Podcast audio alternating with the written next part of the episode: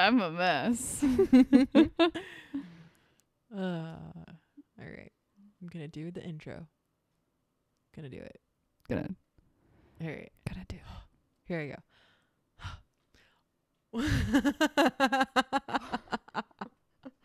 I forgot that meant I had to do the intro too. I'm ready. What's up, bitches? This is Sierra, And what's up, bitches? This is Morgan. and this Is Bitches bitches, and murders. yikes. I just heard Finn be like in the background. She had to get her say in. yeah, and she was like, "And I'm Finn, And I'm Finn. And uh, I'm not helping. I am the antagonist of Nope. the story. She's currently trying to attack my foot, so I'm gonna just not move my feet. Yeah, she's decided that she can curl up in the nightstand and eat my toes as they move because she knows I'm a jiggly bitch and I won't be able to stop myself from tapping. Oh no. I'm scared. Uh, point of clarification: Finn is our psychotic cat. Yeah, she's a she's a head case. She really is. She- oh my god. Uh, try to think if there's any like housekeeping. Um, I guess just like a pardon my sniffles. Um, that's one of them. Yeah. I was gonna say I guess just like a a thank you again for being so patient and you know like waiting for us to do the things. Um, Morgan had surgery, so we've been waiting for her to feel better. Oh yeah, dog. I've I've been a mess. Uh, it was a whole ass mess. My grandpa passed away, so I had to deal with that. Um, but we're back. And better than ever. I wouldn't go that far. I don't know if I would go that far either. but we're back. And, and god damn it, we're part. cute. After I take a shower and shave my that. legs. And anyways, So today we are bringing you the much awaited part two. of the Stanford prison experiment, and you get to hear me talk about a lot of dense science stuff. Yeah, so this is I'm gonna so be sorry. like five hours of Morgan just dragging Dr. Zimbardo. It really is. It like honestly is. It'll be fine. But before she does that, we're gonna do a brief recap because you know we covered a lot in that episode, and it was also like three episodes ago. so, brief recap.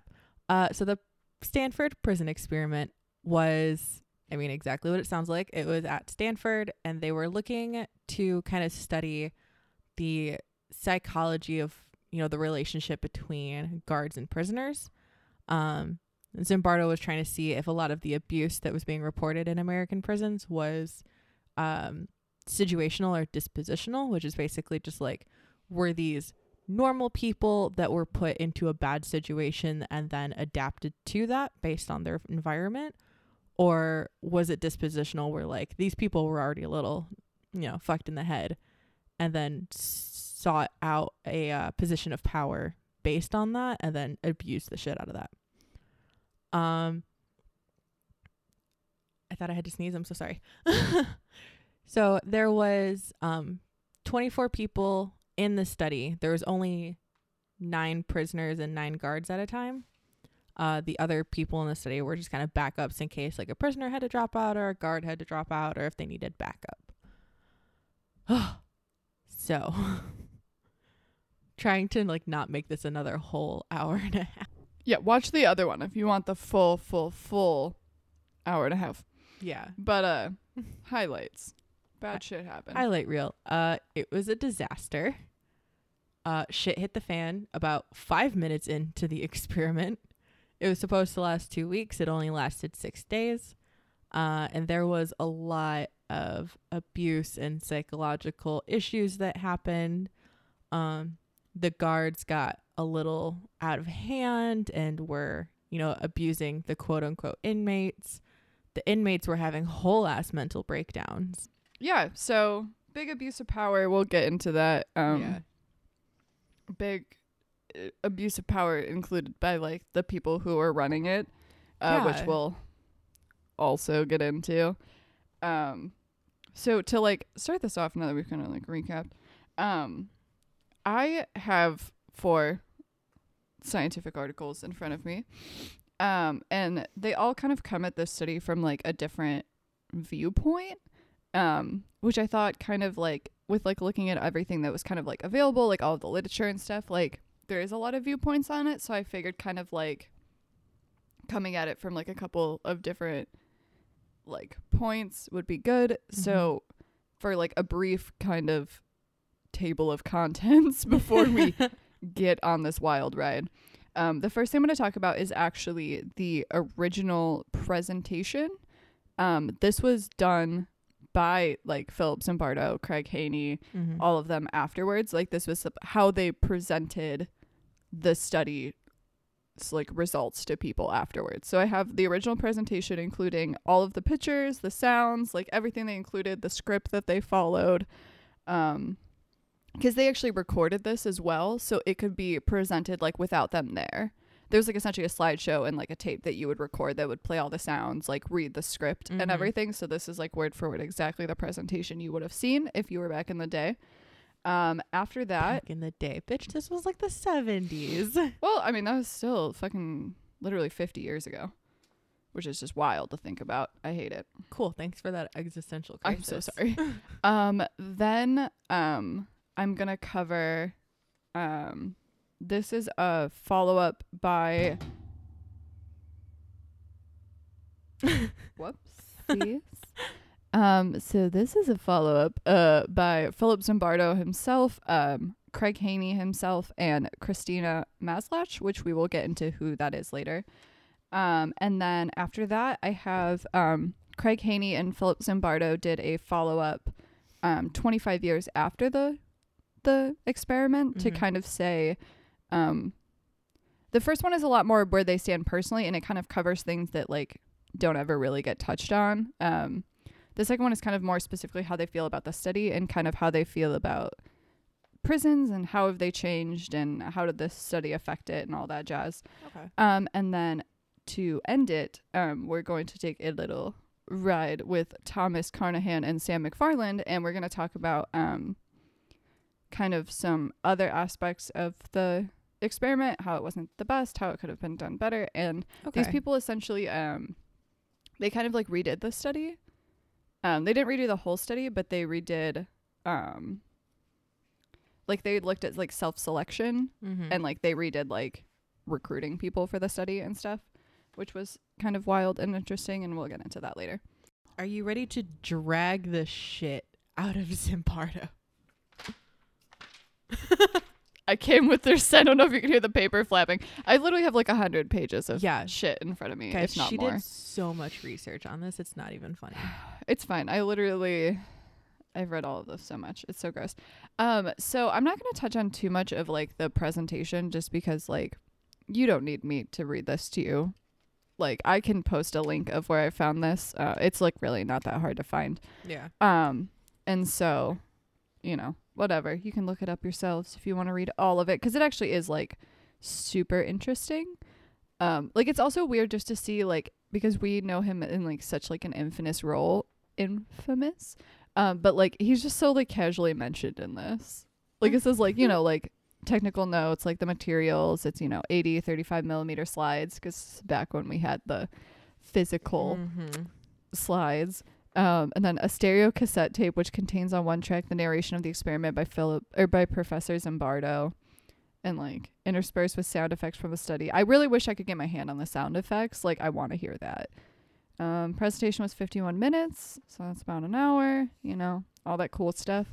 Um, the first thing I wanted to touch on that I thought was really interesting about this cuz like they talk about um there's like a description of like every slide and Mhm. like kind of like just a very brief description of like what the picture is. Um so like obviously they start with like people getting handcuffed by police. Um and it's just crazy cuz like I don't think we really think about the fact that like a lot of this was like recorded but also like for them to take pictures like it wasn't like now where it's like oh we have like some really nice security cameras and we can just like you know take stills from that like no these were like people with cameras coming in these cells so like these people knew that they were being documented recorded and Mhm. like you have to think that extra humiliation like you know this is a study like you know thousands of like researchers and people are going to see this Yeah. I think like that would fuck me up more than anything else is that like knowing like they're knowing in the documenting and like head- sharing your pain Yeah. Yeah. Like knowing that in the back of your head, knowing in the back of your head that like yes, this is technically an experiment, but then if you even use the word experiment or simulation or study Exactly. or whatever, like the guards fucking beat the shit out of you. Yeah, because like some of the stuff here, like there's pictures of prisoners being processed, stripped, deloused. Um, this one's literally just des- described as someone being humiliated, um, which is fu- it's a cool. I picture hate how of vague that is. yeah, it's a picture of someone being stripped, and then the next slide is them being humiliated. So like oh, I wonder if that was uh it was right at the beginning. the strip search where they were was, like yeah. Yelling at them about having like small dicks and uneven balls and weird genitalia and whatever. Yeah, it was. Like there's like, you know, men with their heads shaved, like the shaven men lining up. Um literally one of the pictures, slide 38 is push-ups as punishment, which they literally make a connection to Auschwitz. I hate that. That makes me Um, uncomfortable. Right. Uh, you're going to hear a lot of paper noises in this one. I'm sorry in advance. She's not kidding. She literally has like a hundred pages worth of research on this. Probably more cuz I think this alone is like 30. um yeah, literally like even like 8612 breaking down. um, distraught people visiting their parents, prisoners cleaning toilets, 819 crying, prisoner 416 refusing food. Uh, several times they refer to them as real prisoners. um, and then, uh, you know, it'd be kind of interesting to watch this too with all the sound. Like the very first sound, it's like the title slide, and then they play uh, police sirens. well, yeah, because they. I mean, It's I know you remember, but for our listeners, if you remember, uh, they like this was a whole simulation. Like they sent real cops to real houses and had them pick these kids up and like go through a whole arrest thing. yeah, and like also I'm going to probably mention this like 70 times, but I fucking hate how much they like tokenized Carlo Prescott. He was um I believe I believe he's actually African American. Um if I remember right. But like they found this this guy who had been incarcerated for like 17 years. And um they brought him in essentially as a like consult to like make the prison more accurate, but like which is fine. Like that makes sense. Like there's nothing wrong with that, but like the way that they like they treat him as such like a token like look, we have like an inmate. Like this inmate told us how to do this, so like it's not our fault kind of a thing like really pisses me off. And like they're so like oh my god, like we have this little ex-con, he's our little pet, like he showed us how to do it. Like I fucking Yeah. I hate it, and like you're gonna hear me complain about it constantly. Uh, Yeah, so they kind of just go through, you know, how they, you know, like go through to, you know, how they got them ready and everything, like how they brought them in. Um, they really like fucking like, which they act like they weren't trying to like psychologically fucking destroy these people, but like, let me just read this little paragraph for you. This little paragraph talks about how, um, how they made them feel like prisoners. Okay. So they say, um, you know, the prisoners are brought into the jail one at a time, greeted by the warden. Each prisoner is searched and then systematically stripped naked. He is then deloused. Um, a procedure designed in part to humiliate him and in part to make sure he isn't bringing in any germs to contaminate our jail. The prisoner is then issued his uniform. It consists of five parts. The main part is a dress, which each prisoner wears at all times with no underclothes. On the dress, in front and in back, is his prison number. On the prisoner's right ankle is a heavy chain, bolted on and worn at all times. Loose fitting rubber sandals are on their feet and on their heads to cover their long hair, stocking caps, a woman's nylon stocking made into a cap which had to be kept on day and night. It should be clear that we are trying to recreate a functional simulation of a prison environment, not a literal one. This is an important distinction for you to appreciate and keep in mind. Real male prisoners don't wear dresses, but real male prisoners, we have learned, do feel humiliated, do feel emasculated, and we thought we could produce the same effects very quickly by putting men in a dress without any underclothes. Um, indeed, as soon as some of our prisoners were put in these uniforms, they began to walk and to sit differently and to hold themselves differently, more like a woman than a man. The chain on their foot, which is also uncommon in prisons, was used in order that the prisoner would always be aware of the oppressiveness of his environment. So even when a prisoner was asleep, he could not escape the atmosphere of oppression. When a prisoner turned over, the chain would hit his other foot, waking him up, reminding him that he was still in prison, unable to escape, escape even in his dreams. Yeah, so I read that when I did my research and I fucking hated that entire paragraph and I hate you for making me relive that paragraph. Yeah, they uh and then the rest I probably won't really touch on too much. Wild. Like he I- mean, he says he wa- wasn't trying to you know, do all these things, but like when you look at it from an objective viewpoint, like you were clearly trying to fuck people's day up. Yeah, like you even said like they can't escape even in their dreams, which like goddamn, calm down, you soup like you movie villain. Like mm-hmm. come on. Like, oh, I want them to roll over in their sleep and feel the chain hit their other leg and be reminded of the oppression. Like, sir, take several seats. Yeah, they like which yeah, I'm not going to touch on much more cuz the rest of it's really just kind of like, you know, describing you know, part by Everything went part how they, you know, did everything. And it's everything that we've already talked about, but like I just had to Sorry, drop something. Um I just had to like touch on some of that stuff cuz just like he tries to act like such a good guy, but like you specifically said in your own words that you were trying to fucking ruin these people's lives. Like you said it yourself. Yeah, it's it's insane how much he goes back and forth. Like one minute he'll be like, "No, I wasn't trying to, you know, you know, ruin them," and I like he'll put on this mask of like the good guy who just really didn't expect this to go south, and then like in the next sentence he'll be like, "Yeah, we fucked their shit up." yeah, he's just so oh god, he makes me so mad. He's so inconsistent. Um, okay. So I'm gonna transition into um this. It, this is wow, beautiful tone. It sounds like a guitar. Anyways, Yeah. Okay. Wow, that was We exciting. got really distracted. so this is um his reflections on the prison experiment. oh dear. Um which also the first part of this is actually just like I thought this was wild. Uh so like I had to include this just cuz I just think this is like the weirdest connection. Um okay, so obviously everyone knows not everyone, uh but everyone should know Everyone Um, should know. Like about we've touched on it. I touched on it fucking in the Stanford prison experiment one. I know I did. I think I've also mentioned it in other ones. Um, the Milgram obedience study. Um, Oh, where the, they- yeah, the electric. the electric shock thing.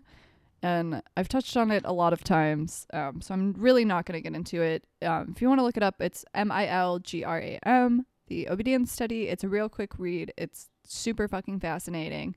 Um, but that man, I didn't realize was actually a huge inspiration to Philip and Zimbardo. I knew they were around like the same time period, but I didn't realize that Zimbardo specifically like knew of that study and knew of Stanley Milgram and like was specifically motivated by Milgram's like pushing of the boundaries, which like you think most people would see that and be like, "Oh wow, um that's a thing we shouldn't do because that um traumatized people severely." Yeah, I don't like that you used the word inspiration. Oh, he does. Because, oh, um, this he wrote a whole ass love letter to Stanley Milgram. but he- honestly again from an objective viewpoint i understand like that that checks out that makes so much sense when you look at his experiment and how it played out and, And just his like how he didn't towards it. and yeah he, like his attitude towards everything that checks out that he was inspired by milgram i hate it but it checks out Yeah, so like this whole the first fucking six paragraphs are just like him jacking off Stanley Milgram. Oh God Um, but they apparently actually knew each other quite well. Like they had worked together like several times. Um, because he talks about how this uh chapter is like based on like an APA symposium. Um, and he actually like like it was a symposium honoring Stanley Milgram. okay And like he actually knew Stanley Milgram. He had worked with him like several times. So this was like he was like a key person they called on to like be a part of this. Um so they actually were high school classmates together at James Monroe High School in the Bronx. Um so Stanley Milgram was voted the smartest kid, like that was his superlative. oh no And um Philip Zimbardo was voted most popular in their Uh, year. Like they were in the same year. i don't know what i was expecting but it wasn't most popular Yeah, and he said um, they often talked about the reasons for seemingly strange or irrational behavior by teachers, peer, or people peers or people in the real world. Um, so they both kind of came from like not great homes, so like they both kind of were like looking for an excuse for why people are shitty, essentially. So they've both been fixated on this idea Since, of like, like, the power kids. balance and you know why are people trash? Yeah, and then they so they both graduated in 1950. Um, they went to separate colleges and grad schools, um, but were reunited a decade later at Yale. Okay. Um, because Milgram was working as an assistant professor, and then he, I think he was also working there too, though he doesn't say specifically. Oh, he was teaching part time in the School of Education. Okay. Um, so Stanley began his studies in 1961. Um, but he said Zimbardo, like kind of saltily, says that when he asked him about the studies, uh, Milgram wouldn't talk about it at all, and he said that he would he refused to talk about it until his like his work was published, which was probably because he knew that he was doing some bullshit. Honestly, I mean, on the one hand, you're right. Like he was doing some bullshit, but from just like a basic science perspective, I understand him not wanting to talk about his research until it was published because like people scooping your research is a huge thing. that okay, but happens. Zimbardo doesn't work in the same field. I mean, so like there's not really a chance of that he was just being a dick uh it's real cute though because you can tell how much he has like a fucking crush on milgram oh no. he literally like at one point he says like um you know we exchanged correspondence in 1965 i congratulated him on winning something. Um he responded with hope of increasing our contact in the future. He called me a while later to say he was using my book as a text in his course. Um, obviously flattered i worked at renewing our relationship and they planned to write a textbook together but it never happened. Um and then he uh so he was actually the one okay if you believe what he says he supposedly is the one who actually went to milgram after reading his study and was like so i know that like some of them refuse to shock the other person but like i've touched i know i touched on this as well in the stanford prison experiment but he asked him you know did any of them ever try to help the person did they try to leave the room yeah. did they try to run to that person's aid? Did they do anything? Um, and he said when he, I posed this question to Stanley, he searched his memory and answered, "Not one, not ever." So that means he really demonstrated a more fundamental level of obedience that was total. 100% of the participants followed the pro- programmed dictates from elementary school authority to stay in your seat until granted permission to leave. Um, and then he kind of talks about like Oh, he said one of his greatest surprises from Stanley came at the height of his career when he confided in me that he felt his research was underappreciated and not sufficiently respected by his social psychology colleagues. Mm, Yeah, nope. he's like, and he was like, at first I was stunned because his obedience studies are the most cited in every introductory and social psychology textbook I know. They're but the- he's essentially saying like no one can like redo his work and no one really wrote like these big pieces about his work because his work kind of just like said it all yeah. like there wasn't much more and like also they were like yeah no more studies like this Yeah, so like was no, one could really like reproduce it anyways Yeah. There was no ambiguity in his study. There was no, you know, if, ands, or buts. It was very finite and it was very, we're not doing this again because this shit wasn't ethical. yeah so that the, the opening to this is kind of him just talking about stanley milgram and how it's like yeah, that sounds like a nice little circle jerk they had going on there. yeah it really was i just thought that was like fascinating i never knew that they like knew each other like that like i would have never guessed Yeah. Um, so at the beginning of his little section, he kind of just talks about the study again. This is pretty like common. He kind of just like covers it, but also at the same time, he's trying to like really downplay how, what these people went through. Um, I just like this one like paragraph. He um, they talked about like okay after um, like eight six one two like all that stuff happened Mm-hmm. they said like uh, they're talking about like after 8612 and like the couple of people that ended up leaving they said one of their prisoners was released after he broke out in a full body rash uh, following the rejection of his appeal for parole by our mock parole board that's a little taste of how uh, how seriously these people were taking these things. Yeah. I Like, do you know how It just- stressed you have to be to break out in a full body rash? Like, Yeah. I, c- I have been unbelievably stressed and never even come close. it just blows my mind that Zimbardo was able to look at these things and just casually like Just disregard explain all them of away. it. Yeah, he was just like, yeah, Yeah. it was like no big deal. Like you it was just a full body rash. Like, who you cares? had kids that were having dissociative episodes and weren't even identifying themselves as themselves anymore. Yeah, like they lost all sense of like their fucking identity, Yeah. bro. Like, so I thought this was interesting. So he kind of talks about because we haven't really we've kind of touched on like why they did this study, but like not like the why. Like they we've kind of touched about like what descriptor? yeah, kind of like what like what they wanted out of. ooh, Excuse me. What they wanted like out of the study, but we haven't really talked about like the why of like why the whole study like even was created per se. Yeah. Um, so he says specifically, um, like he had kind of like we already talked about, like he'd already been conducting research on like he was like his research focused a lot on like dehumanization.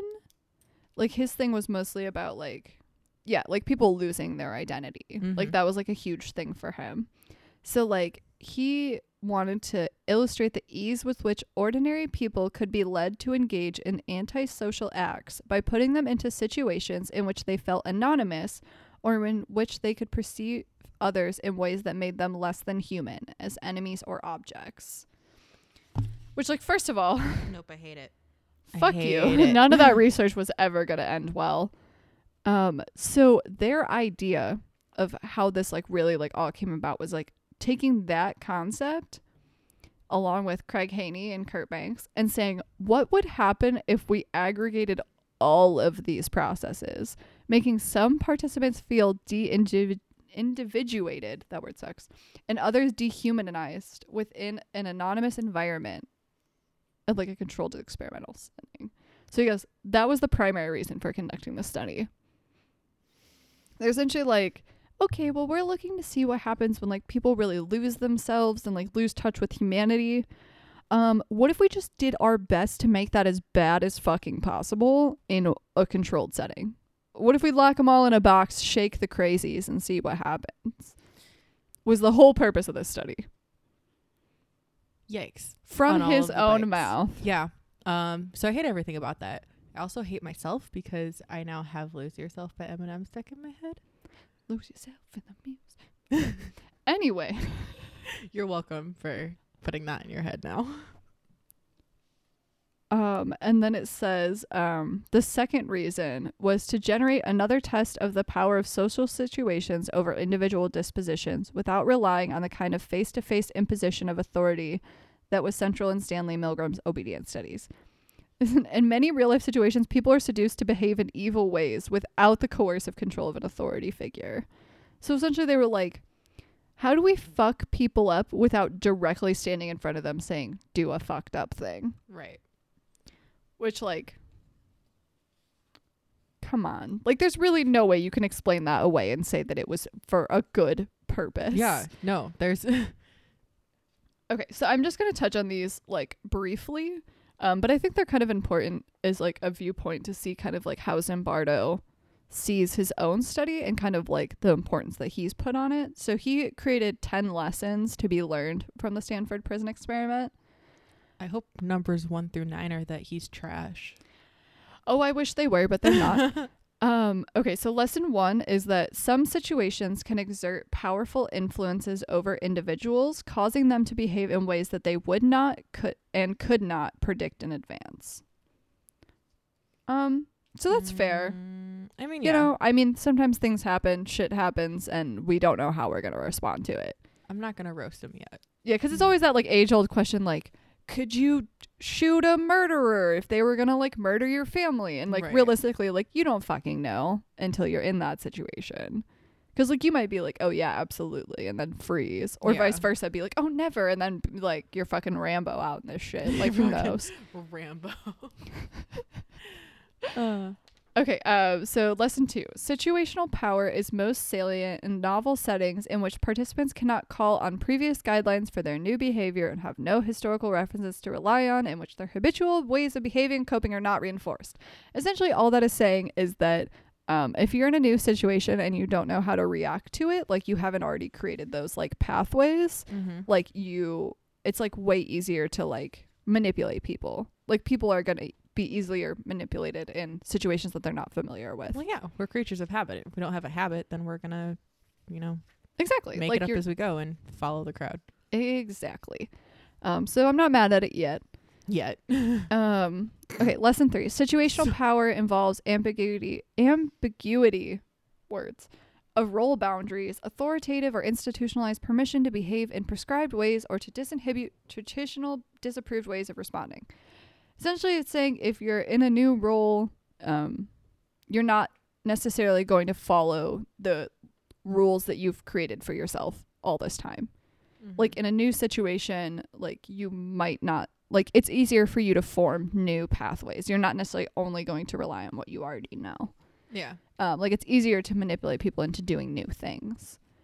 Uh, lesson four role playing can still come to exert a profoundly realistic impact on the actors that's valid I mean, yeah. role playing can hurt people's feelings in a very serious way I mean, you see that a lot with like method actors. Like, um, I hate that Jared Leto is the first one that comes to mind, but I mean, ew he's a. daniel day lewis Thank you. way better one There we go. But yeah, I mean, you see it with like they fully submerge themselves in these characters and become these characters for whatever amount of time that they need to, and you can really hurt people's feelings by role playing. Yep. Uh, lesson five Good people can be induced, seduced, and initiated into behaving in evil ways by immersion in total situations that can transform human nature in ways that challenge our sense of stability and consistency of individual personality, character, and morality. Wow, he really like has a way for running on with sentences. Um, he's essentially just saying like good people can do bad things. Which is kind of actually one of like the most contested we'll touch on that later. It's like one of the most contested points of his study is his opinion is that good people can be manipulated into being evil um and like he gives a couple of examples that aren't great. Um but okay so lesson 6 human nature can be transformed within first of all, I want you to. This is his own words. Just take this for you. Hmm. Lesson six Human nature can be transformed within certain powerful social settings in ways as dramatic as the chemical transformation in the captivating fable of Dr. Jekyll and Mr. Hyde. No, Mm. No. No. no. Mm-mm. I have not had enough coffee to unpack that statement. Yeah. So, like I said, we'll touch on that later. It's more about he really thinks that, like, he can take anybody essentially and turn them into a villain. That's kind of Philip Himself whole opinion. Yeah, literally. Okay, so lesson seven. Despite the artificiality, God, it's too early for this, of controlled experimental research such as the SPE or any of Milgram's mary- many variations on the obedience paradigm, when such research is conducted in a way that captures essential features of mundane realism, the results do have considerable generalizability power. Wow, it's too early for these words, man. Yeah. It really is.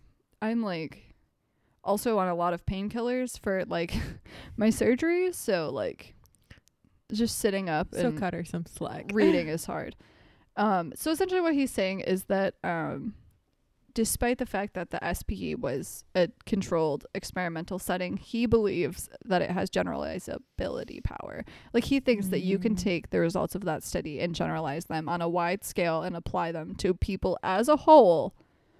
Despite the fact that this was not a real life situation, it was completely manufactured in an experimental setting. Yeah. There is a lot. uh, This this argument goes back hundreds and hundreds of years. It's a huge, huge part of science, especially psychology, is like Mhm. what can be applied to real life situations by like versus experimental situations and like how can you generalize that um so it's kind of just important to know that he he feels that you can generalize this to a wide public despite the fact that it was done in like a controlled setting. So No. Just no. It's it's a kind of a childish view, honestly. I mean, Like for someone with all of the experience and like and intellect that I know he has, like it's very it's it's a very selfish view.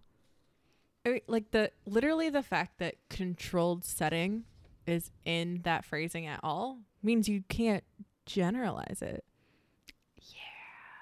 Yeah, so he's a big like dick sucker of Kurt Lewin. um Go off. anyways um but yeah so uh kurt lewin is like he's in social psychology and he does a lot of like experimental stuff but he like is a big supporter that um you can take these issues that you do in an experimental lab and you can apply them to like real life and he thinks that it's possible to like establish these causal relationships that like normally you would only do in a, like a field study um so like I think he kind of is just like piggybacking and like, oh, see, other people say it's okay too. Like, it's good. It's not. It's not. Let me say it again for the people in the back. Studies that are done in a lab setting cannot be applied to the general public. It's my favorite song. I'm about to make that a fucking mixtape. Okay, lesson eight. Selection procedures for special tasks, such as being prison guards, might benefit from engaging the participants in simulated role playing rather than, or in addition to, screening on the person the basis of personality testing. No.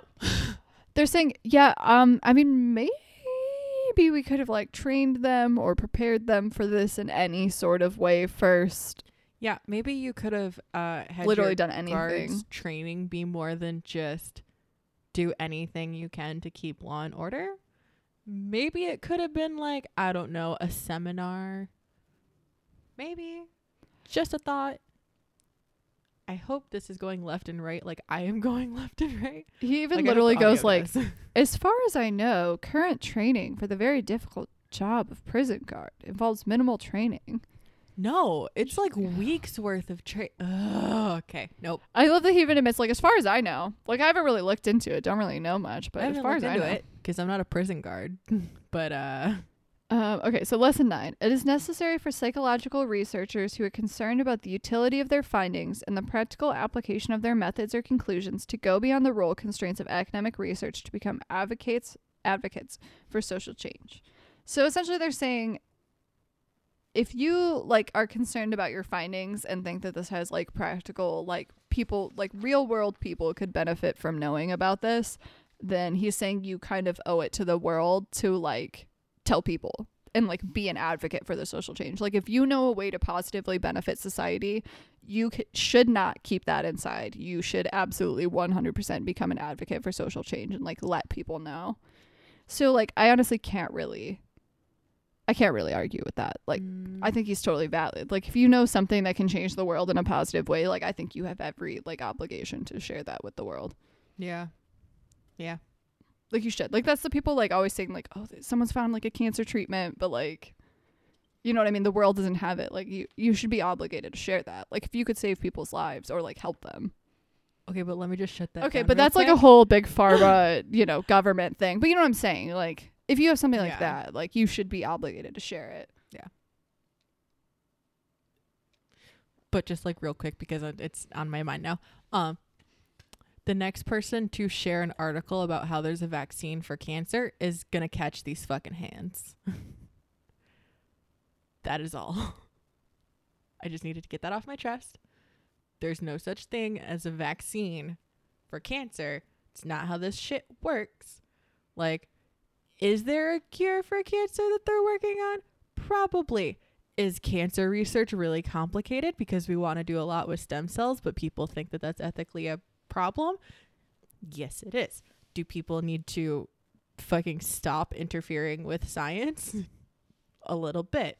Is there a vaccine for cancer? No. That is all. And scene. Thank you for coming to my TED Talk. Okay. Lesson 10. This is where it gets wild. Okay, I Oh, actually no. never knew that Zimbardo has such. We'll touch on this several times, but I didn't know he had such a strong opinion about prisons as a whole. Like, we actually very much have the same opinion on prisons, which I think is like wild. Um, because he's much more like revolutionary than I had anticipated, and I'm Oh. for it. Okay. Prisons are places that demean humanity, destroy the nobility of human nature, and bring out the worst in social relations among people. They are as bad for the guards as the prisoners in terms of their destructive impact on self esteem, sense of justice, and human compassion. They're designed to isolate people from all others and even from the self. Self. Sorry, I had a hiccup. Uh, nothing is worth for the nothing is worse. I feel like a lisp right now for some reason. What's wrong with me? Nothing is worse for the health of an individual or a society than to have millions of people who are without social support, social worth, or social connections to their kin. Prisons are failed social political experiments that continue to be places of evil and even to multiply, like the bad deeds of the sorcerer's apprentice, because the public is indifferent to what takes place in secret there, and because politicians use them and fill them up as much as they can to demonstrate only that they are tougher on crime than their political opponents.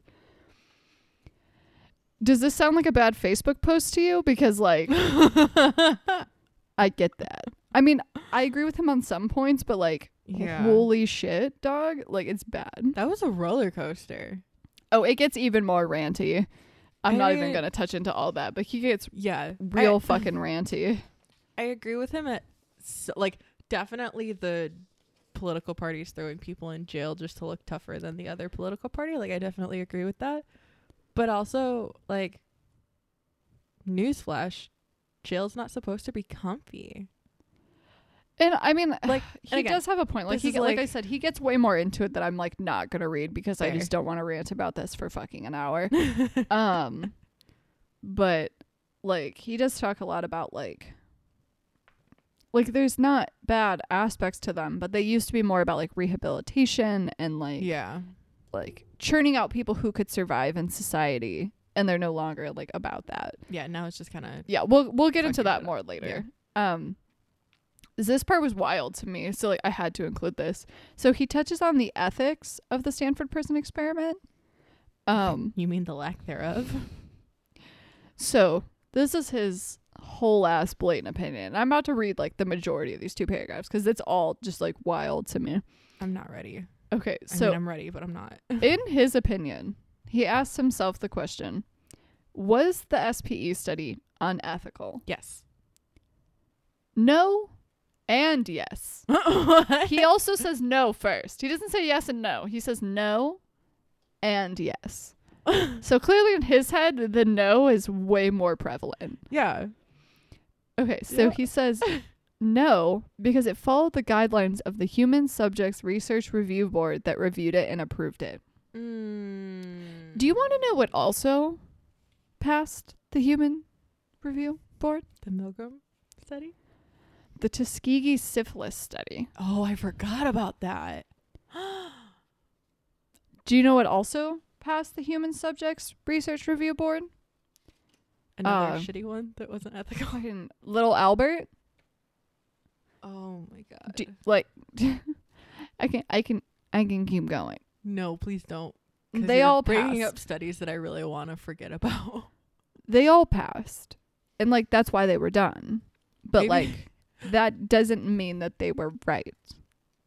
We should do a mini episode of like all of the studies that passed the Human Ethics Board Can we call it "Fuck Philip Zimbardo"? that should have never been passed. Like that should be a mini episode. Yeah. So, um, that's not an excuse. Yeah, that doesn't justify. not an excuse. Okay. um, and then and then he follows this this already wild fucking claim by saying that it was not it was not him him as as the guy who designed the experiment, ran the experiment, signed on to be responsible for these people's well-being and mental health, not his responsibility to take care of them. No, no, no, no, no. Their rights should have been protected by any of the many citizens who came to that mock prison, saw the deteriorated condition of those young men, and yet did nothing to intervene. And then Oh. he goes on to list all of the people who had like a hand in the study or like saw these people. You mean the friends and family that asked you if their son was getting enough nutrition and you like basically asked if they thought their son was a fucking pussy? Or you mean like the friends and family who called lawyers, Lawyers? to see if they could get out of the contract that they signed? The You mean those Catholic priest who reported you, um, person who lawyers reported you who to told the you to shut Catholic it down. Yeah, the people who reported you to the priest, like Your two colleagues who showed up and told you that your shit was fucked. all of the people who literally begged you to stop doing this, including the people taking place in the study. Hmm. Oh. And then he said, No. We might also add another no, because we ended the study earlier than planned, ended it against the wishes of the guards, who felt they Oh. finally had the situation under their control and there would be no more disturbance or challenge by the prisoners. Yeah. Hmm. Do you want to come to another TED Talk? Because that's where I'm about to go. I just want you to No. really let that sink in. No. You ended the study early because people were having legitimate psychological breakdowns. People were medically unwell. People And then he were says- malnourished. The guards, the guards didn't want me to stop, but I was so good Of- because I stopped it even though the guards didn't want me to. Of course, the guards didn't want to. They were having fun circle jerking each other and fucking being dumbasses. And then Oh my. Oh my god. So his yes was um yes, it was unethical because people suffered and others were allowed to inflict pain and humiliation on their fellows over an extended period of time. Hmm. And then he said, This is the pain of seeing and hearing the suffering you as a guard were causing in peers who, like you, had done nothing to ser- deserve such punishment and abuse. And yes, we didn't end the study soon enough. We should have terminated it on day two.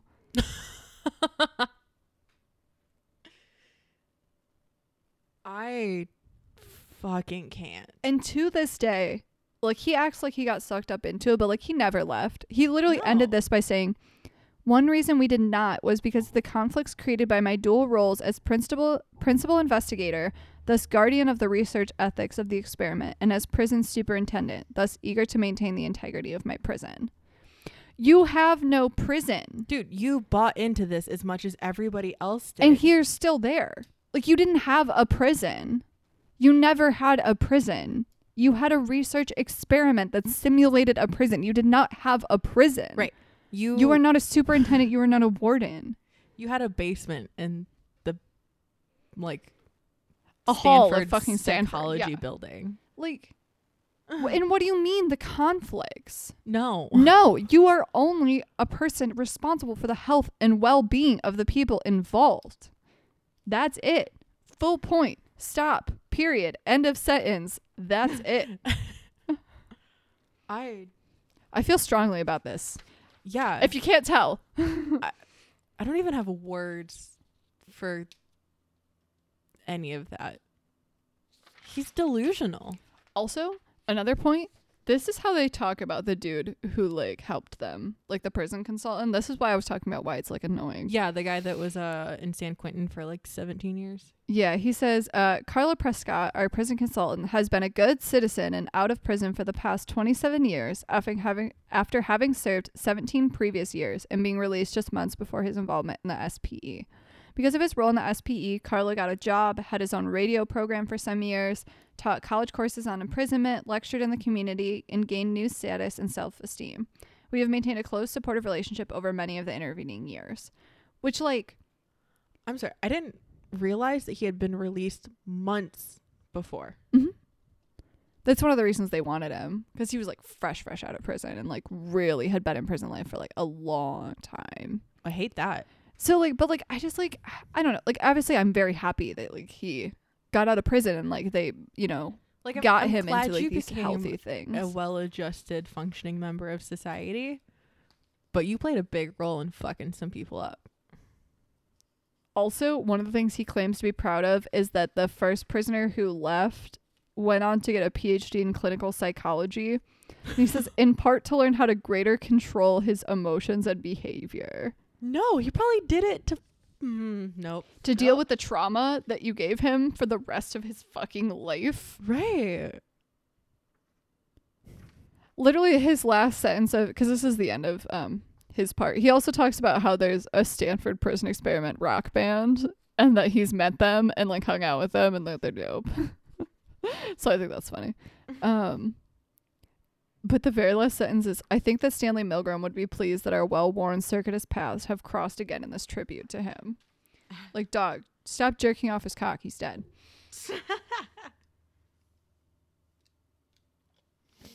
I'm a terrible person. Yeah, I like didn't realize that they were buddies. I feel very strongly about this. It's one of those things where like you are aware that it it's like okay, it's like Henry Ford and Thomas Edison. Like sometimes you're aware that that happened in the same time frame, But you're not but like it doesn't like it. click until you realize that Henry Ford and Thomas Edison were like best friends and they went camping all the time. And Henry Ford threw him a party on the 50th anniversary of the lighting of the electric light bulb. That's actually kind of wild. I actually Yeah. didn't even know that. They were like the best of friends. so like just that blows th- sidebar, but that shit blows my mind. Like people went from candles to incandescent light bulbs, from horses and carriages to cars in the same time frame. it's also wild to me that Picasso and Anne Frank like existed at the same time. Okay. When you shared that, that fucked my day up. I didn't realize Picasso was so recent. Wait, really? Yeah. Picasso one of Picasso's favorite uh movies was The Exorcist. Yeah, that fucked my day up. I don't know why I had pictured him as like an 1800s. Everyone dude. does. but, Literally like- everyone does. Like wrecked my life. It also Oh. explains like half of his paintings. Home Dude was probably on some like great acid from the 70s. literally. Literally. Okay. so Switching these around because the Christina part's wild, and like we'll get into that. In oh a second. no. Okay. So this is Craig Haney. So Craig Haney was like the other main person who like did this Yeah. experiment. So he um he actually was a second year psychology graduate student at uh, Stanford when all this happened. He actually was working as a TA for one of Zimbardo's classes, but like he knew that he wanted to like work with Zimbardo because he was like interested in like the work on like dehumanization he had already done. Yeah. And like he also actually was in the audience of one of Stanley Milgram's like presentations about like his obedience study, which like really like interested like interested him, interested him. Yeah. was I don't know say, why I was like you stuttering that so bad. D's there. Yeah, I don't know why I was like stuttering that so bad. Uh, but you get what I'm saying. Yeah, I got you. Um so like that's actually the whole reason he even came to Stanford was because he wanted to work with like Zimbardo Okay. and like he was already like interested in all of that. Um so yeah, it's kind of boring. He was at Stanford for 2 years, did some work. Cool beans. Anyways, um so he said one of the things that like really drew him and Zimbardo together was that they shared a deep belief that social psychology could and should be used to improve the human condition. Um so Zimbardo had brought actually that ex-convict into the class to like speak and that's kind of how the whole thing like got like tipped off. Okay. Like they all kind of like came together at that like day Yeah. and really like kind of decided like how they wanted to like touch on prison like they already knew they were interested like in prison like obviously he had him like come and speak and then like they kind of realized that this was like you know started piecing it all together um he doesn't really say a lot it, honestly like it's it's interesting but like he's just kind of talking about how like it's a lot about like what he did at Stanford and like his personal feelings which honestly are not super interesting um he kind of talks about like some like studies, but I think it's kind of interesting because he talks about so in the actual study itself, he took the role as like the prison psychologist. Okay. Um, Hate that, but okay. so he said that like he thought it was super interesting that like from the beginning, like the guards withdrew just as like the prisoners did. So he said like um you know he had interviewed all of them before it started, kind of felt like he kind of got to know everybody, kind of what everybody's personality was like, kind of like who everybody was. Mm-hmm. Um and then which like God, he, even he's like so cringy. It kind of makes my skin crawl. He says, I really felt no hostility towards them as the study proceeded and their behavior became increasingly extreme and abusive. I'm sorry. Like, he even admitted, like, he didn't fucking care. What? And then he said, um, he insisted on talking privately with the prisoners, like, counseling them. And he occasionally instructed the guards to refrain from their, like, mistreatment. But because he did that, they saw him as a traitor. And so he literally said, like, one of the prisoners wrote in his diary, like, about him, saying, The psychologist rebukes me for handcuffing and blindfolding a prisoner before leaving the counseling office. And I resentfully reply that it's both necessary for security and my business, anyways. He goes, Indeed, he had told me off. Um, but like in this bizarre turn of events, I I was put in my place for failing to uphold the emerging norms of a simulated environment I had helped create by someone I had randomly assigned to this role. So like he got yelled at for like not being mean enough by one of the guards. And he said like it was kind of from all sides. So it's like obviously he was getting hostility from the prisoners because he was letting it happen to them. And he was getting hostility from the guards because they felt like he wasn't mean enough. But then Mhm. he's getting hostility from Zimbardo because Zimbardo is like stressed and like sees that this shit is like losing control. Um, because he said he actually was the one responsible for letting 8612 leave. Because actually, when all of it happened, it was like the middle of the night and he was the only one there. Oh, And he was the one who had to like make the executive decision all on his own. And he talks about how like he was fucking terrified for when Zimbardo came in like the next morning Well, yeah. and they like really like fucking like went after them. He's like, I could tell they doubted my judgment. They were skeptical of my decision to let him go. He goes, finally, after hours of discussion, they finally agreed that I had made the appropriate choice. And then they said, then they a different task faced us, how to account for this reaction. And then they imme- he talks about how they immediately went to victim blaming. of He course. goes, We quickly seized on an explanation that felt as natural as it was reassuring. He must have broken down because he was weak or had some kind of defect in his personality that accounted for his oversensitivity and overreaction. And like then they said, in fact, we were worried there'd been a flaw in our screening process that had allowed a damaged person to slip through. No. A damaged person did not slip through. You damaged a fucking person. Exactly. And like some parts are valid because this shit fucking works. he does talk about how like psychologists in a prison like it sucks like it really sucks because like it's not clear like the role you occupy like are you supposed to like be helping the prisoners? Are you supposed to be helping the people who run the prison? Like it's really unclear and like it can make the guards and the prisoners like both not really trust you. Um and he's right about that. Like it is incredible.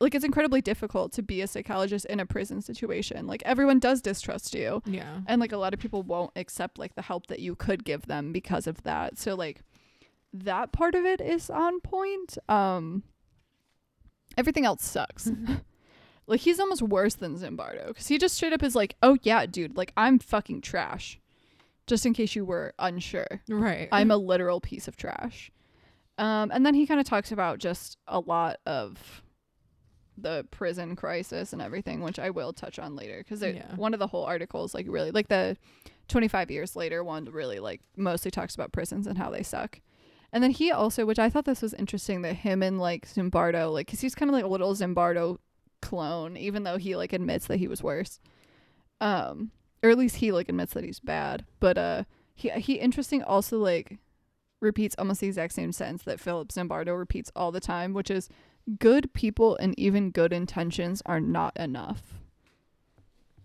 Which is just like such a sad view of humanity. yeah. Honestly, I'm not to say whether it's accurate or inaccurate, but like it's sad. okay. So I'm to end this um with Christina Maslach. I'm just going to say that I'm saying that right. Fuck fuck me if I'm wrong. Um, so I thought this was wild because she talks about how she actually, um, she also got her doctorate at Stanford, and she actually was the office mate of Craig Haney. Okay. Um, and so she was about to start working as like an assistant professor at Berkeley. Um, and so this was so she was the office mate of Craig Haney. She meets Philip Zimbardo. They actually, um, right around the time of the experiment, they actually were like seriously dating and like had talked about marriage. Um, so she had kind of like Yeah. heard about this. She even like helped conduct some interviews with some of the study participants. Um and then a week or like it was supposed to be like a week after the study. It was like one Mhm. of the last days. She was supposed to come in and like do interviews with the guards as well as prisoners. Mm-hmm. So she comes down on Thursday, the the like Thursday to like meet everybody. And she talks about like this really wild experience because she went down and she met one of the guards, and it was literally like the dude who was like nicknamed like John Wayne. Oh, the like hard ass dude. Yeah. So like she met him and she was like, "Yeah, he's totally normal, super friendly. Like we had a really great conversation." And then she like went to do something and then it was like his turn to like actually like be a guard Mhm. and like she came back and he was just like fucking like just like wilding on these prisoners and like she just like could not believe it was even like the same person because he had just changed like so completely Mm-hmm. um and then she kind of talks about like just you know having interviewed some of the prisoners and stuff like that and and she like talks about him being like so excited. Because like she said talked about how they put bags over all their heads and like let like lined them up to like go to the bathroom. Mm-hmm. and him being like oh my god look like look what's happening look what's happening. She's like yeah i saw what's happening. Right. like what do you mean? Like i don't want to look. Like i don't want to see these things happening uh, so like he actually got upset with her. She said it was actually one of the biggest arguments they ever had because when they went to leave he asked her about the entire study. And she goes i'm sure he expected some sort of great intellectual discussion about the research and the events we had just witnessed. Instead what he got was an incredibly emotional outburst from me. I was angry and frightened and in tears. I said something like what you're doing to those boys is a terrible thing. And then she talks about how it was like the scariest argument they ever had because she said he seemed so different from the man I thought I knew, someone who loves students and cares for them. Like he was not the man I'd come to love. And she goes, We'd never had an argument before of this intensity. And like, it was just like incredibly like traumatic to her. It was like the worst argument they ever had Yeah. and like i think that was kind of the point where he that was kind of like when he realized like how fucked up he was because he was like dude this is the girl like i want to marry Yeah. Yeah. She was the breaking point Yeah. for him of like, because he had a colleague, I think either earlier that day or the day before that came and was kind of like, mm, I don't know about this man. But yeah because she was technically a colleague as well because she had like worked on the study as well but i didn't realize that they were like yeah, I didn't realize they were dating, um which might be why her opinion was the reason that he stopped the experiment early. Cause yeah because i always thought that was like crazy that it had such know. like a dramatic effect on him but yeah um they just celebrated their in 1997 they celebrated their 25th wedding anniversary Aw. So, uh, Good so I get why them, I that that uh that opinion would have had like such a significant effect on him. Because at the end of the day, men tend to think with their penises. And she does talk about too like her reaction like was probably so different too because like she wasn't really involved. yeah. Like she did a little bit, but like she didn't wasn't like indoctrinated into she was it. a true like yeah, third party like outsider. Yeah. But like yeah, she just kind of talked and then she just kind of like talks about that a little bit. But like she also said like I, which I like I can't imagine like how crazy that would be for her too. Like you want to marry someone and then you find out like you think that they're doing all these great things and then you find out they're doing like this horrible study. Mm-hmm. You know what I mean? And she even says like I had to consider also in the back of my mind what I might do if Phil continued with the SP deti- despite my determined challenge to him. Would I have gone to the higher authorities, the department chair, the dean, the human subjects committee, even the police to blow the whistle on it? Yes. And she goes, I can't say for sure, and I'm glad it never came to that. But she basically says like she would have, but like that's so wild to me. Like I can't imagine how like crazy that must have been for her too, as like thinking that your you know future hubby is doing all this great research, and then you find out that he's like fucking abusing people. Right. like, like that's just just so wild to It- me. Completely. Twenty five years after, Oh dear. I'm ready. You look ready. Um, a lot of this, luckily, like I said, we already kind of touched on, so like I can kind of like go through this decently fast because like he does talk a lot about because it's still talking to Craig Haney and Philip Zimbardo, so they do talk a lot about the same things. So they have like basically a lot of like positive. They they're both very positive about the SPE, which is kind of ridiculous to me. Um, and they're very much like I said, they're very much of the opinion that like immediate social situation can overwhelm like your individual differences and your personality, um, which is also debatable. Mm, yeah. Um, then they kind of always talk about they still talk about fucking Stanley Milgram. They really just love circle jerking him, huh? yeah, they really do. I'm like very over it. And then he tries to say that the behavior of prisoners and guards in our simulated environment bore a remarkable similarity to patterns found in actual prisons, N- absolutely not. which I was kind of just like. I'm sorry. Okay. Okay. Okay. Um, Hold on. I don't know about that one, First, honey bear. readjust my makeshift shawl. I'm like wrapped in a blanket, but I don't want to hold the blanket so I can talk with my hands. So I kind of made it into like a shawl. anyway, so um, no, absolutely not. The what you did is worse than prisons. So much worse. Like you had people having full ass mental breakdowns on like day 2.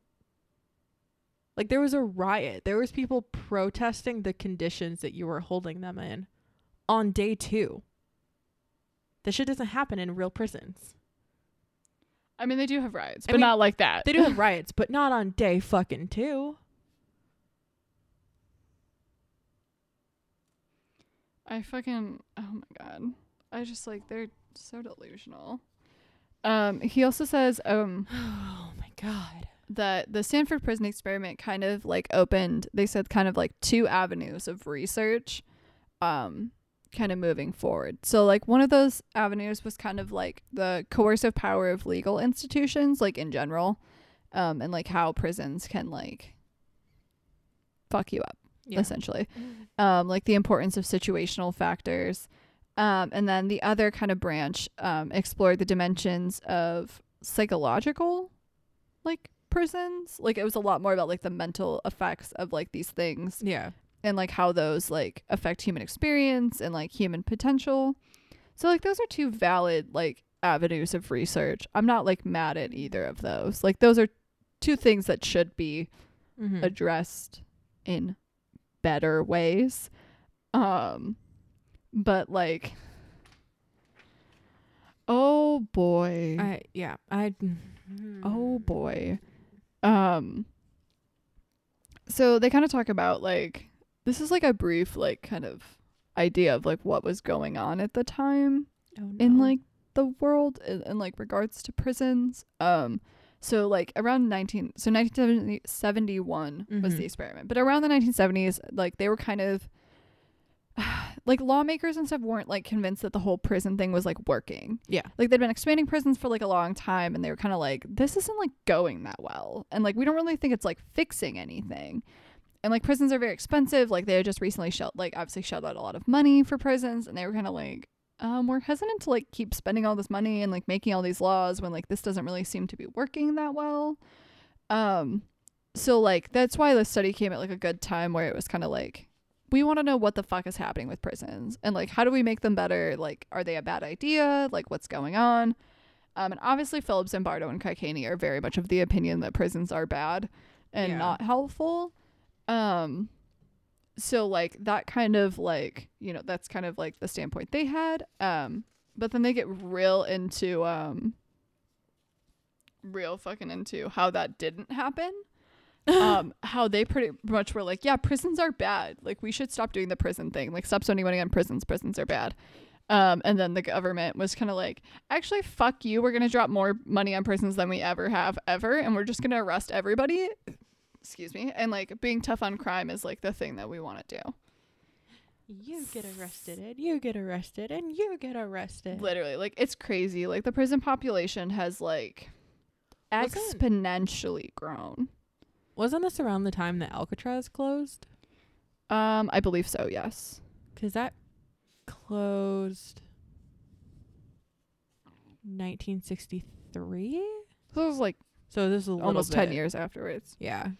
because they talk about like how this was and this was back in like the mid 90s and i know for a fact that it has only gotten consistently worse since then which is like terrifying um, but i already knew this was going to be so long that's why i didn't like look up more papers on like the prison crisis currently um, but even back then it said like you know um, our nation finds itself in the worst corrections crisis in us history like for the first time in the 200 year history of imprisonment in the United States, there appears to be no limits on the amount of prison pain the public is willing to inflict in the name of crime control. Mm-hmm. Um, and they said they call it the mean season of corrections, and they say one in which penal phi- philosoph- philosophy, I believe in you. Christ, penal philosophy amounts to little more than devising creative strategies to make offenders suffer.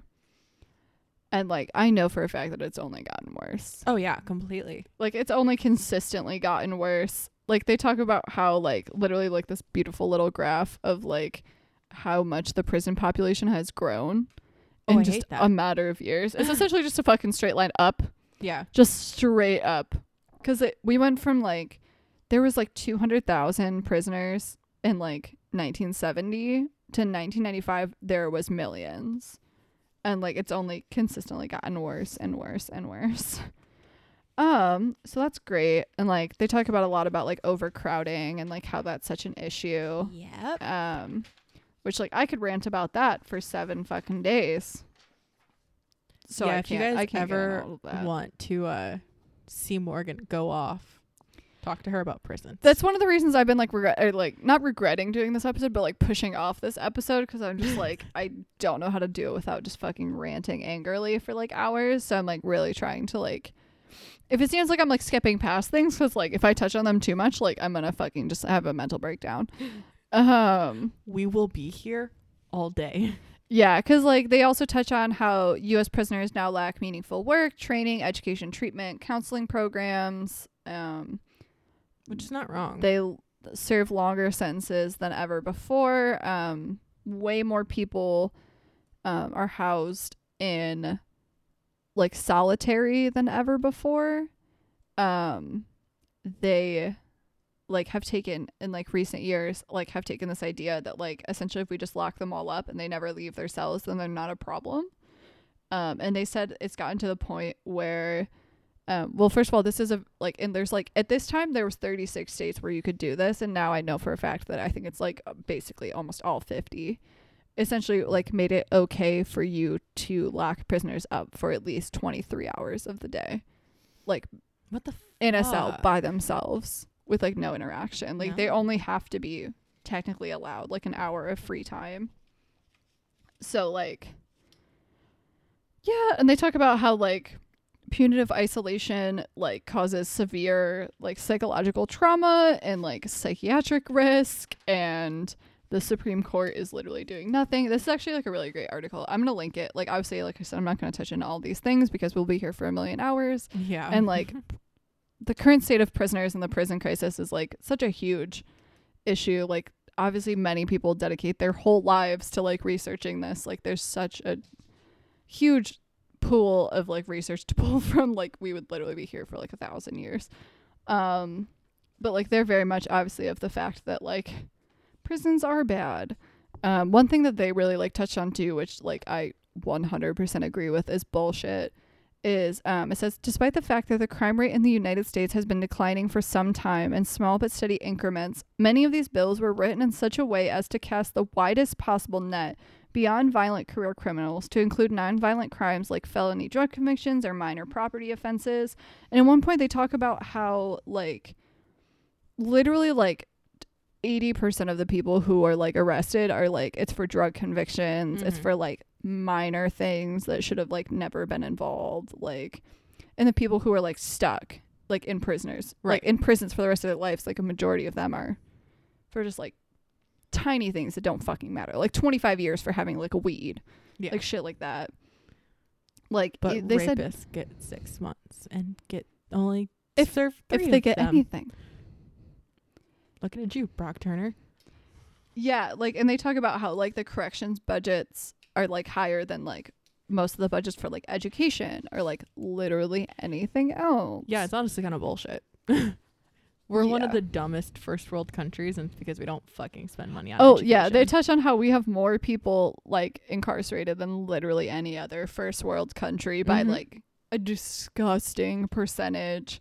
Um, they talk about how they also talk a lot about how like like obviously we've talked about how damaging like the Stanford prison experiment was to these people's like mental health. Mhm. And they're like, uh, yeah, we took totally normal, well, healthy, well adjusted people and they had a mental breakdown in six days. You're taking these people who are incredibly mentally damaged, Mhm. like at super high risk already, and you're incarcerating them for like 20 fucking years. And like you're mad that they like return to prison. Yeah. Like no fucking shit, dog. Well, especially because like while they're in, like, there's no programs for them to, you know, Yeah, deal with their issues, get a better education, learn a skill, so you can become a productive member of society when you leave.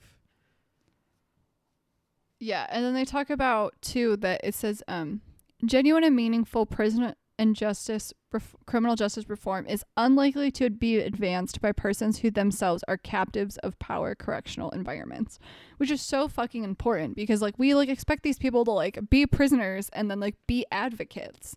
And like that's not their job. Yeah. Their job is just to get through all of the trauma and shit that they have gone through. And like their job is to just survive. Yeah. like it is not their responsibility. Like they are too close to the situation. They just need to worry about themselves. Like real prison reform needs to come from people like us who like don't have connections to the prison environment. You know what i mean? Like i've never been incarcerated. Like i probably never will be incarcerated. But like i am someone who can be an advocate for them because i'm not in that situation. Like i can you know what i mean? Yeah. like i have those resources. And like that's one of the few things i actually agree with them on because like amen to that Yeah. Sorry, I love everything you just said. I'm just trying really hard to not rant about marginalized groups and being advocates for things. So, like, please move on before I get on another soapbox. yeah i have fucking like 25 years of fucking stuff i could yell about in connection to this so like i feel that yeah. I'm I'm trying really hard not to get on a soapbox. Yep. And then kind of like the last thing they really touch on is just like it needs to be acknowledged that like psychology and the, like the work that we do can have like meaningful effects and like people should Yeah. listen to it because like it actually like we do know what we're talking about weirdly enough. Weird. It's almost like you uh spent a lot of money and a lot of hours studying all of the things. Right, like crazy. It's like we actually know what we're Weird how talking that about. works. Weird. Yeah, crazy how that works. Maybe we as a sh- society should start listening to people who are professionals in their field Wouldn't instead that of be fucking beautiful? fucking dog? dumbasses that are not part of the field.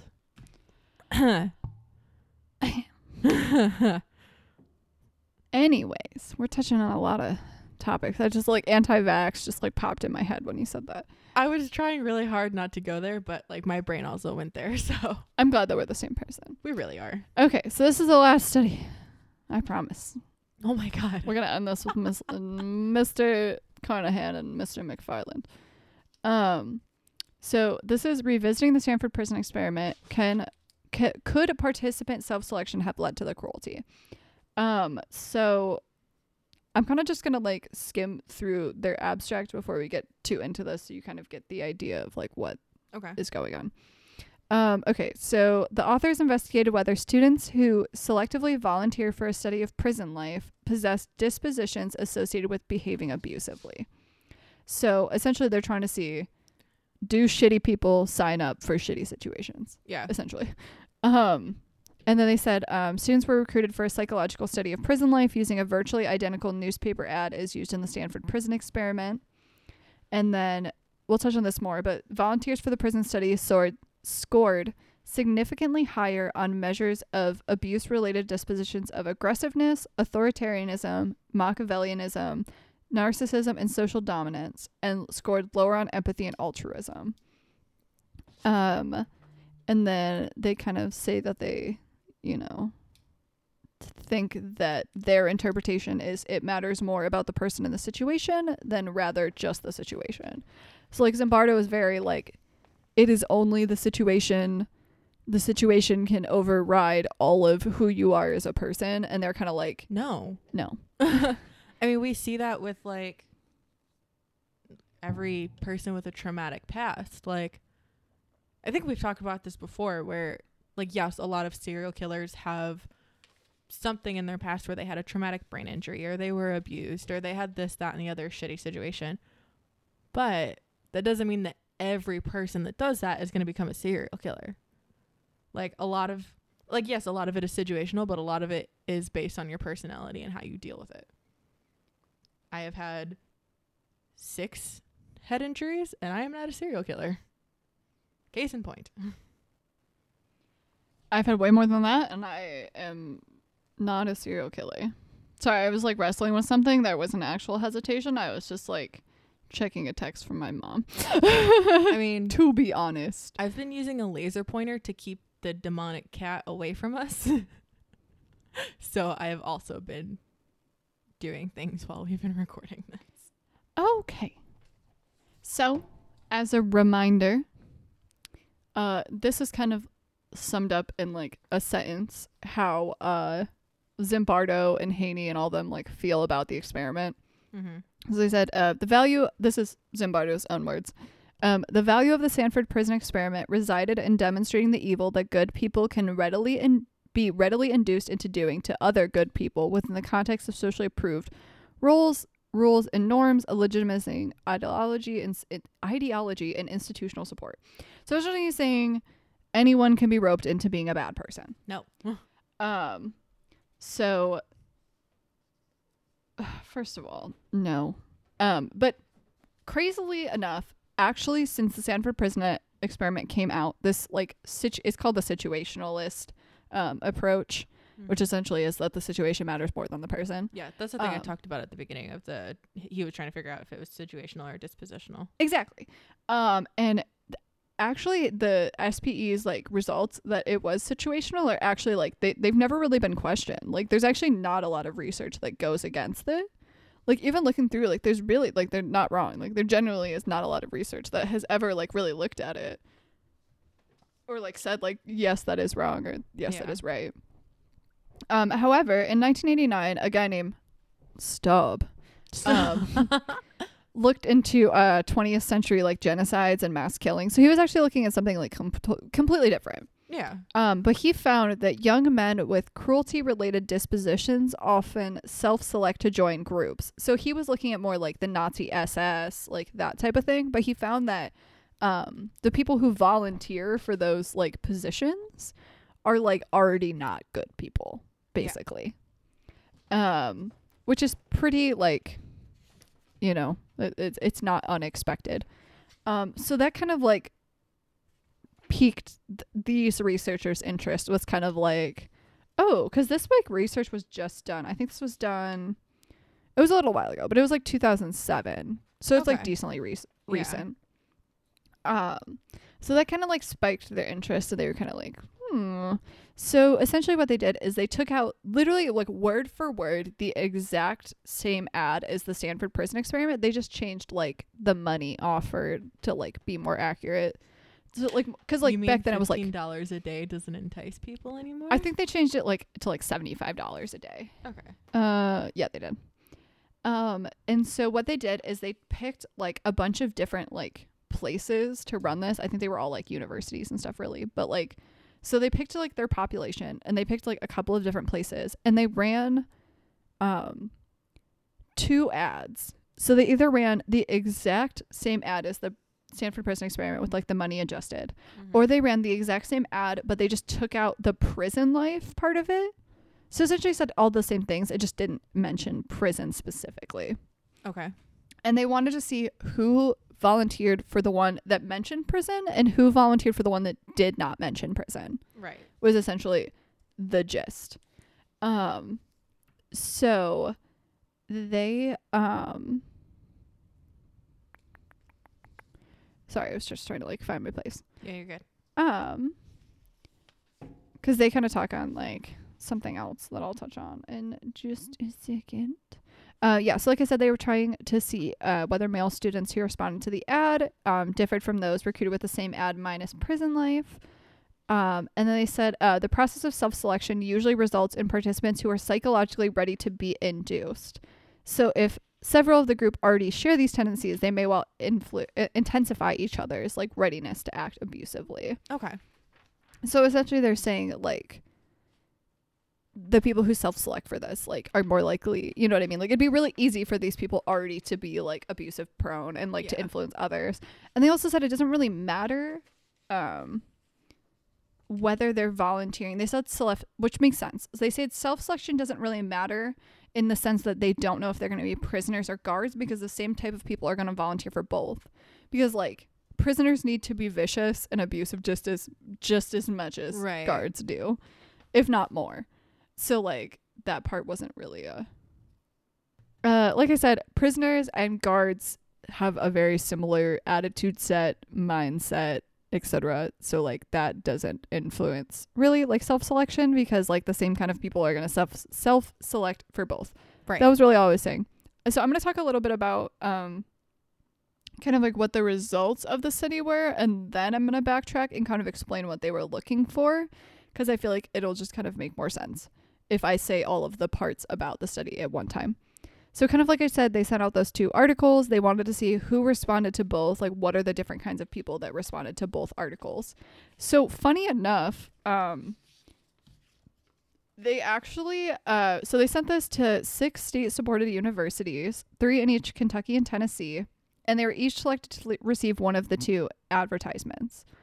Um so like in each university they would like essentially like pick a university and then they would pick like two subgroups within that university and one subgroup would get like one ad and one subgroup would get a different one Okay. anyways so um they you know whatever were offered money all that jazz um and then they talk about kind of just like all of the different you know like inventories and stuff they made them take uh which are not really that interesting it's just kind of a bunch of different inventories that measure all of the things that we're going to talk about later um so after two weeks, um, they had gotten 61 applications for the psychological study, but literally like none for the prison study. um, it literally took them like six weeks to even get 30 applications total. I'm talking about for all six universities. It took them like six, it was like eight weeks to get 30 applications for the prison one. That's wild. Like enough that they could even like look at it Yeah.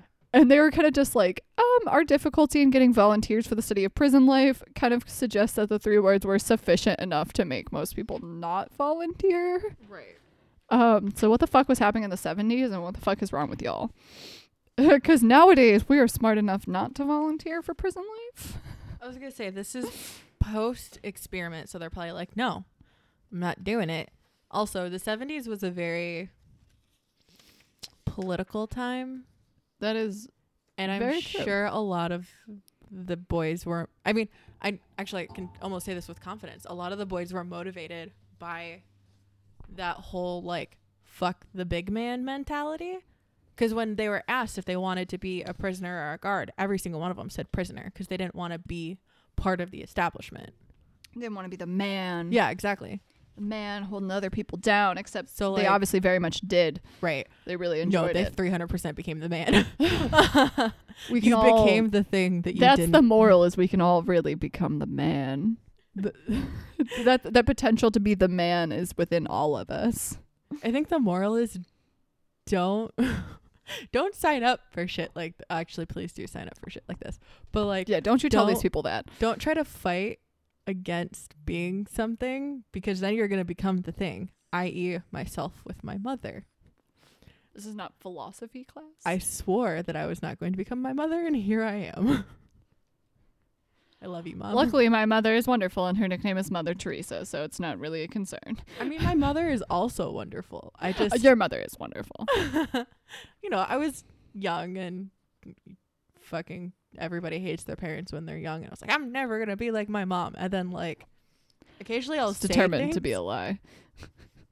She sidebar. Uh I don't remember what specifically I said, but we were all like in the hospital room and like I said something and my mom literally whipped around and was like how did that feel? I was like, I hated it. Hated all of it. Um, so before we talk about like the results, results, um, I'm gonna talk about kind of like what they were even looking at. Um, so they wanted wanted to study the principle of interactionism. So we talked about like situationalism, which is like the situation is more um like overwhelming than your personality. Um, so interactionism is that behavior is a product of the interaction of the person in the situation. Um, and that your personal disposition influences your like behavior.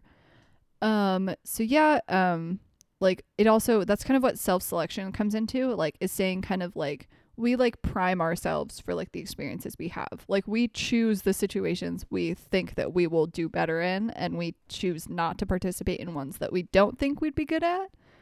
Um, which is just kind of common sense.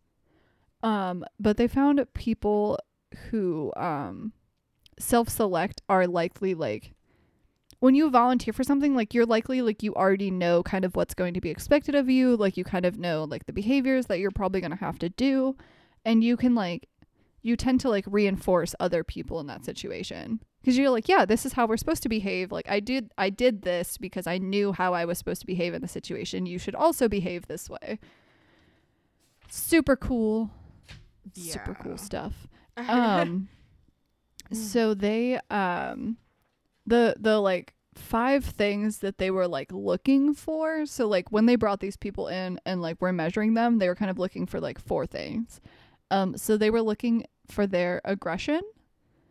Um so they actually had them do self-report and peer report for these things. So like not only did they get the person's own insight on how they are they got how like the person's like friends view them. Yeah. um, so like they're a little more like accurate as well. So like props to them for that. Um, so obviously they're looking for aggression. Um, they looked for narcissism.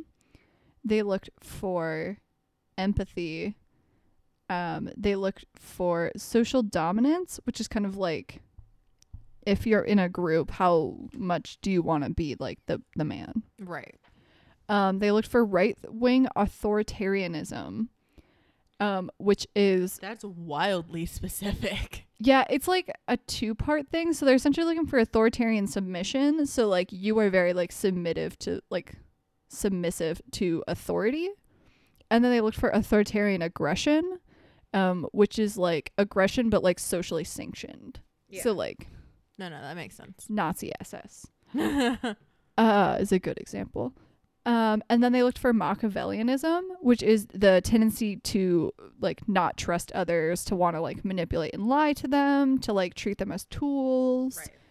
not have compassion. Good old Machiavelli. Uh, but yeah, so those are kind of like the main things that they like looked for. Yeah. And got my papers ready.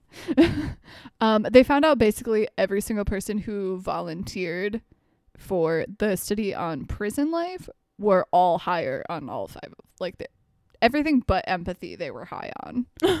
so all of the bad That things checks out. um, but uh, people who responded to the one without prison life tended to be much lower on all of these things. So essentially, the shittier people signed up for the one that mentioned prison life. Um, which like they were like, yeah, we're not surprised. They, they literally said it's completely unsurprising. um, which like they kind of connect us to also basic common sense. They're like we Yeah. all make judgments before joining groups, like and engaging in activities, whether or not they're they fit our personality and like values. So like Mhm. of course, like we're gonna volunteer for things that like relate more to us. Um, but then they kind of talk about how this like is kind of common sense, but like no one has ever really connected it to the Stanford Prison Experiment because like yeah, it makes sense. Like all of these people responded to an ad that said that they were going to participate in prison life. And whether or not they were portrayed as stable, they still were they were not measured on these things specifically.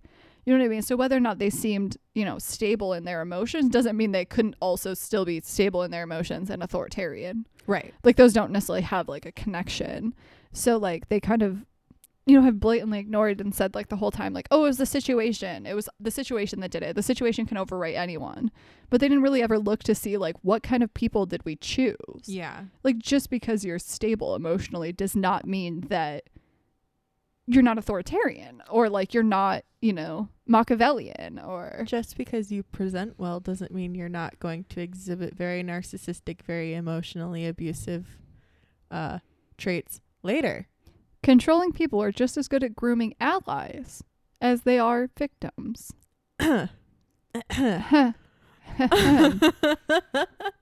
Just saying. Not that we're uh, naming names or anything. But I will. Oh, I- so like yeah. you know, you listen up, sir. Thank you. Um Um Yeah, so they're essentially saying like we can't really reproduce the Stanford prison experiment, uh but I think we'd find uh it's a certain kind of people that signed up for it. Um, they also did talk about, which was like kind of wild. I didn't actually realize this happened. So in 2001, the BBC actually essentially redid the Stanford prison experiment. Mm-hmm. I didn't know that. Um, so they did an eight day prison simulation, but they formed it, formed, filmed it. Words are hard. They um, like so they like, like showed the whole thing on like live TV. Okay. Um, but they didn't really get the same reaction.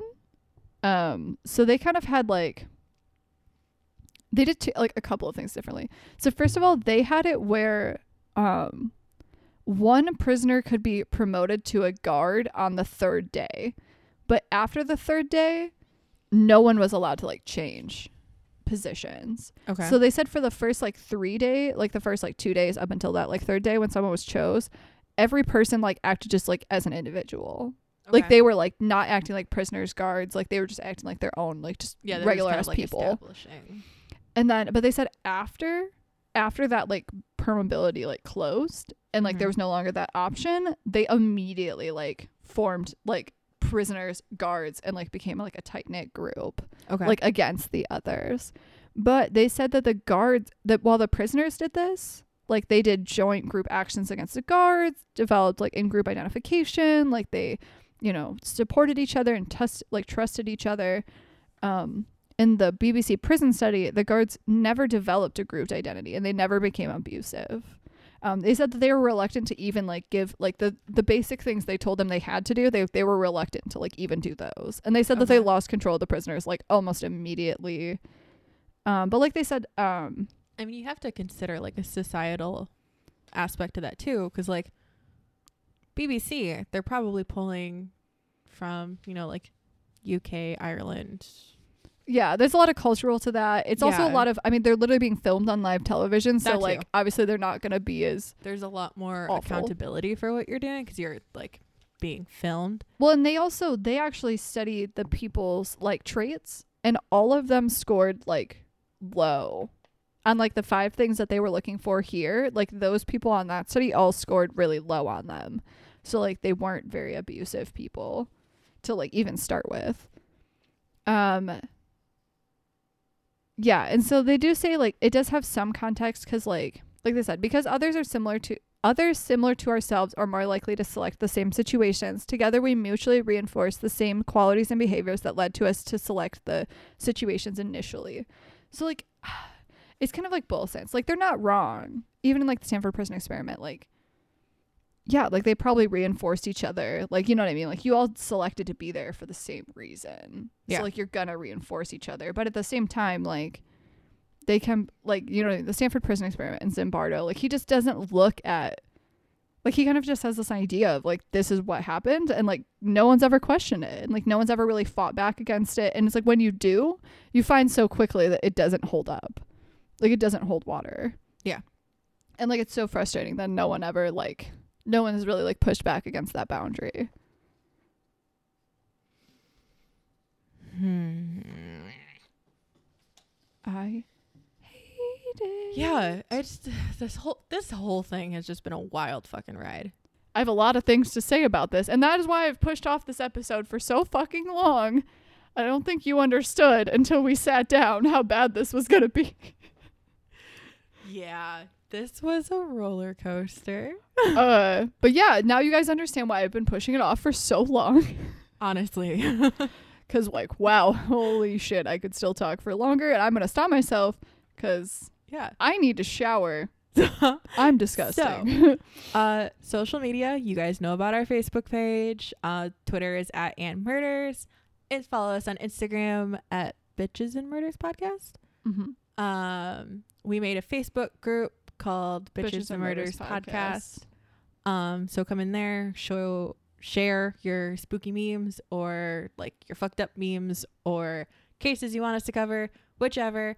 Uh, shoot us an email at bnmurderspodcast at gmail.com. Donate to our Patreon. We can be found under Bitches and Murders. We will love you forever if you donate to our Patreon. Um, I feel like I'm forgetting things. Oh, you now, Twitch, YouTube, Yikes on Bikes, all of the th- so much social media. so many things we are overwhelmed But uh stay spooky. But I don't even know how but not so spooky that you support Philip Zimbardo or these outdated ideals stay spooky, but not so spooky that you circle jerk Zimbardo and Milgram. Stay spooky but not so spooky that you are do you support prisons don't Stay don't support spooky, prisons but not so spooky that you are a narcissist, uh controlling uh, uh, machiavellian Machiavellian. Uh, it's just such a fun word to say. uh, right, right wing authoritarian.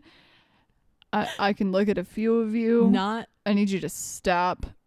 not that fucking spooky. And uh, I hope you enjoyed this very long science rant. You're always asking for them, but I don't know if you were ready. I don't know if you were ready for all of this. I know. I love when people are like, "Oh, we love the science episodes. Do, Do more you? science." well, my we brain did more hurts. science. You asked for this, and we brought it. Do you know how much work this was? A lot. My brain hurts. Do you know how many articles I have to read for my dissertation? Guys, she printed like 500 pages worth of research for her dissertation yesterday, and I'm scared. This is just like the start. And I have to like read them all and have them all analyzed and like write a paper about it by like the end of the week. I'm okay. I'm mentally okay. I'm doing okay. Anyways, keep it spooky. Woo! Woo! And cue music. Oh, wait, that's not our theme music.